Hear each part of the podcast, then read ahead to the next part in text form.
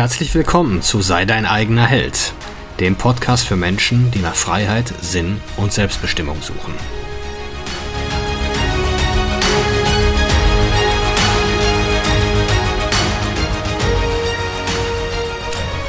Mein Name ist Marcel Manten, ich bin Familienvater und Unternehmer und in diesem Podcast möchte ich die Erkenntnisse und Lektionen mit euch teilen, die mich das Leben auf meinem Weg bisher gelehrt hat.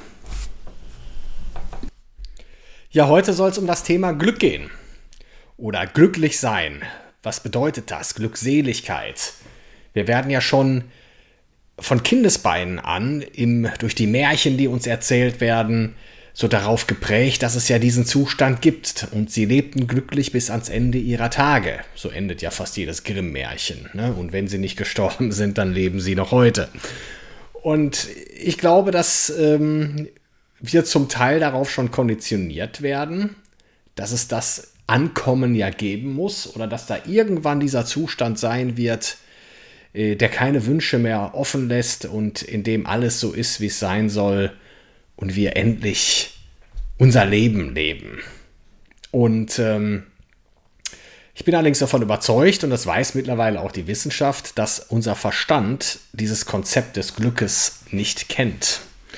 Also unser Verstand ist zum Überleben gemacht worden, ist eine Vorhersagemaschine, macht permanent Annahmen, macht unser Verstand, was passieren könnte, weil eben unser Umfeld vor 300.000, 400.000 Jahren auch extrem lebensfeindlich war und der Mensch ständig auf der Hut sein musste, um sich und seinen Clan zu beschützen.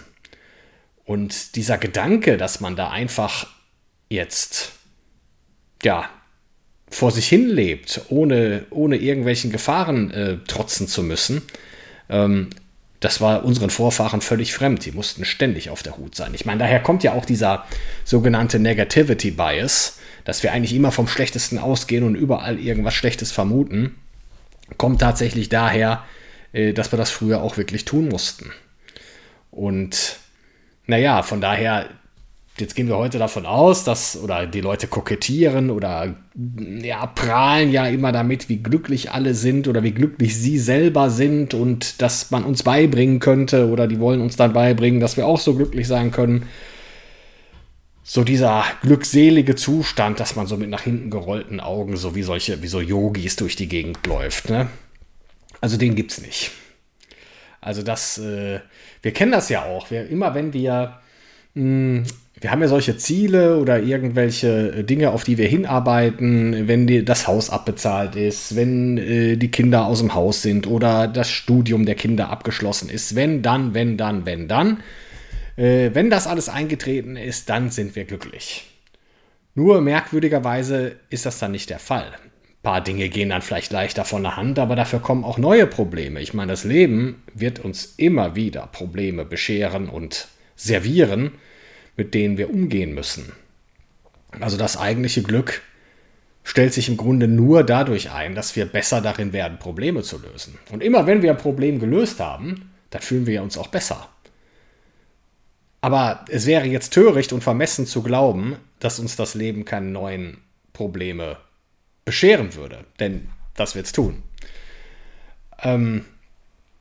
Ich habe da so einen schönen Satz aus dem Buddhismus mal mitgenommen, der sagt, dass das Verlangen, glücklich zu sein, an sich schon eine negative Erfahrung ist oder eine leidvolle Erfahrung ist und die Akzeptanz, unglücklich zu sein, an sich schon eine positive Erfahrung ist.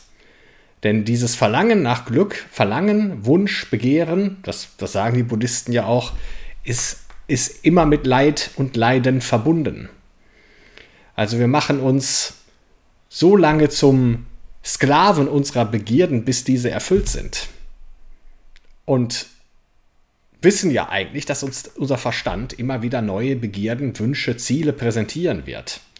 Was einerseits ja auch okay ist, aber wenn ich mein wahrgenommenes Glück, meine innere Zufriedenheit daran kopple oder damit verbinde, dann setze ich mich eigentlich permanent Schmerzen aus oder unnötigem Leiden aus. Ja, und eigentlich ist es ja so, dass die Abwesenheit von Schmerz ja eigentlich schon die halbe Miete ist. Also wir reden davon, was muss passieren und was muss da sein, damit wir glücklich sind, aber vielmehr muss die Frage doch lauten, wovon muss weniger da sein? Und ich habe ja vorhin schon gesagt, je mehr Probleme oder je besser wir darin werden, Probleme zu lösen, desto kompetenter fühlen wir uns und desto sicherer gehen wir auch durch die Welt. Ob das jetzt unbedingt Glück ist, will ich jetzt noch nicht einmal sagen, aber es gibt zumindest ein Gefühl von Befähigung und von Kontrolle. Und wohingegen jetzt dieser Schmerz, das meiste davon, das belaste ich ja durch schlechte Gewohnheiten. Laster. Laster sind ja die Ursache allen Schmerzes. Wenn wir uns jetzt mal umschauen, ja, Übergewicht, also mein Verhältnis zum Essen, Alkohol, Rauchen, was weiß ich, Glücksspiel, alles, was lasterhaft ist, ist die Ursache für das Unglück in der Welt. Es schafft kurzfristig Vergnügen, aber langfristig Probleme. Und wenn wir dieses Thema angehen wollen und sagen wollen, okay, jetzt werden wir heute mal kein Alkohol trinken oder wir essen heute wirklich mal weniger oder essen bessere Lebensmittel, um abzunehmen. Und jedes Mal, wenn uns das nicht gelingt und immer, wenn wir diese innere Vereinbarung mit uns selbst brechen, dann haben wir abends diesen Schmerz. Das ist im Grunde nichts anderes als unser Gewissen oder Gewissensbisse. Das hat jetzt nichts damit zu tun, dass wir jemanden anderen Unrecht getan haben, aber es ist eine Form von Reue, dass wir eigentlich unserem höheren Selbst wieder nicht gerecht geworden sind. Und wir schlafen dann ein mit der Gewissheit, dass sich wahrscheinlich morgen alles wieder genau so wiederholen wird und wir wieder genau mit demselben Schmerz einschlafen werden, mit dem wir das heute getan haben. Ich weiß nicht, wahrscheinlich, ich habe auch mal sehr viel geraucht früher und ich glaube, jeder, der schon mal mit dem Rauchen aufhören gescheitert ist, der kennt das, was für ein ekliges Gefühl das ist, wie viel Selbstachtung man verliert, wenn man dann doch wieder rückfällig wird und sich die Zigarette anzündet. Oder wenn man sich eigentlich vorgenommen hat, mal unter der Woche keinen Alkohol zu trinken und da kommt ein Freund vorbei, und man erzählt sich dann doch, ach ja, ist ja nicht so schlimm, lass mal das Bier trinken. Und danach fühlt man sich einfach irgendwie, das ist ein Gefühl, dass man sich selbst nicht verlassen kann. Und das ist alles andere als Befähigung. Das zerstört Selbstvertrauen, das ruiniert Selbstwertgefühl und das macht dich zum Verlierer. Du kannst dich nur selbst zum Verlierer machen, indem du diese Vereinbarungen mit dir selbst und das, was du dir vorgenommen hast, nicht einhältst. Und das hat nichts damit zu tun, irgendwelche tollen Ziele zu erreichen oder erfolgreich zu sein nach außen. Erfolgreiche Menschen, die an irgendwelchen Lastern hängen, ich sage jetzt mal finanziell erfolgreiche Menschen, die schlafen mit dem gleichen Schmerz ein, wie derjenige, der jetzt Normalverdiener ist und es nicht schafft, mit dem Rauchen aufzuhören. Also dieser wahre Erfolg und dieses wahre Gefühl von Fortschritt und von Kompetenz kommt nur darin, wenn wir Probleme aus der Welt schaffen. Und dann werden unsere Probleme besser. Also der Obdachlose und Warren Buffett, beide haben Geldprobleme. Der eine weiß nicht, wo er es herbekommt und der andere weiß nicht, wohin damit. Das ist beides ein Problem, was mit Geld zu tun hat. Nur Warren Buffetts Geldproblem ist wesentlich besser. Wäre mir zumindest lieber. Also ich hätte gern die Geldprobleme von Warren Buffett.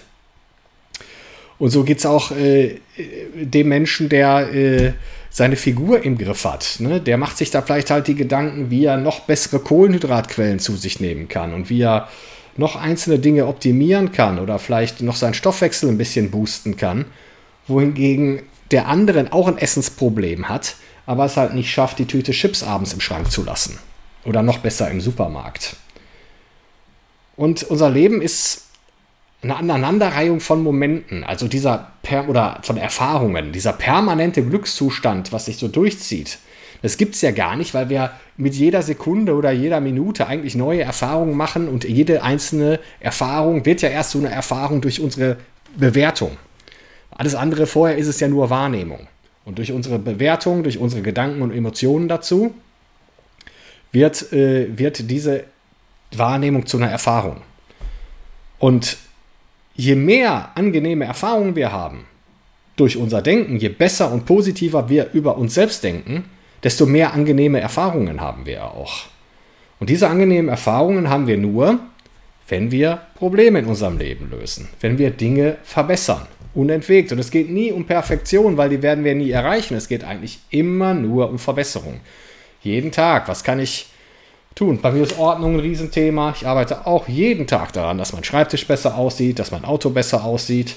Aber interessanterweise, je besser ich häufiger mein Essen und mein Training im Griff habe, desto besser sieht auch mein Auto und mein Schreibtisch aus. Also die Dinge greifen durchaus auf andere Lebensbereiche über. Und das ist auch gut so. Das ist ja gerade das Ansinnen, in allen Bereichen besser zu werden und nicht nur in einem. Und nochmal zum Thema Glück. Es gibt ja in der Psychologie dieses Konzept der hedonistischen Adaption.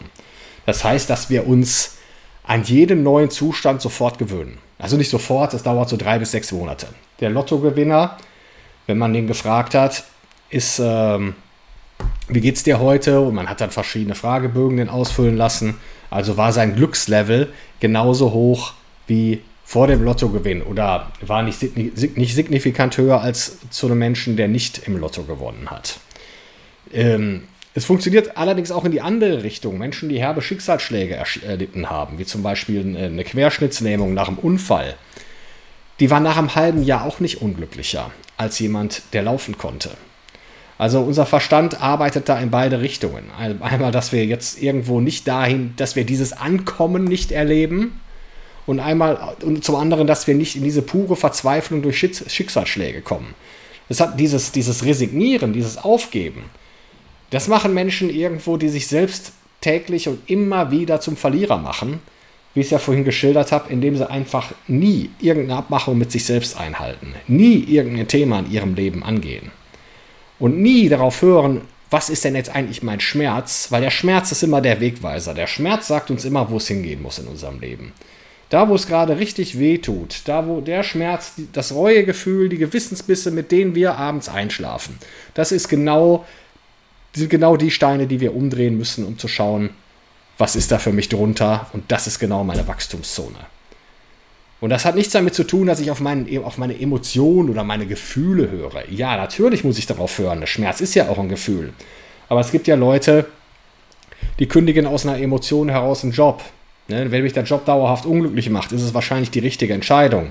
Aber die werden getriggert, haben vielleicht einen Streit mit einem Kollegen und treffen dann Entscheidungen, die sie später bereuen. Das ist kein reifer Umgang mit Emotionen.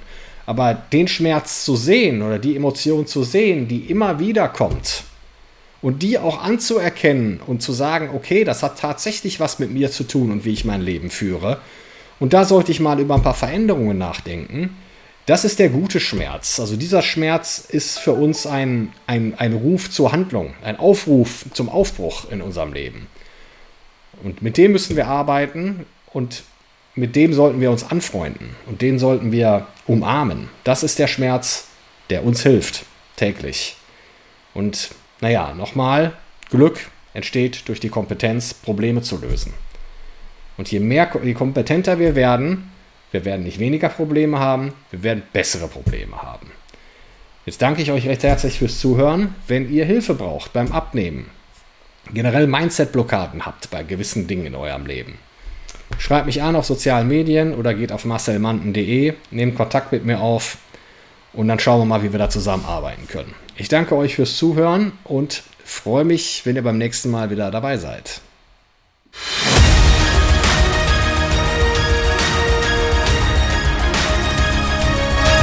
Ich danke euch fürs Zuhören.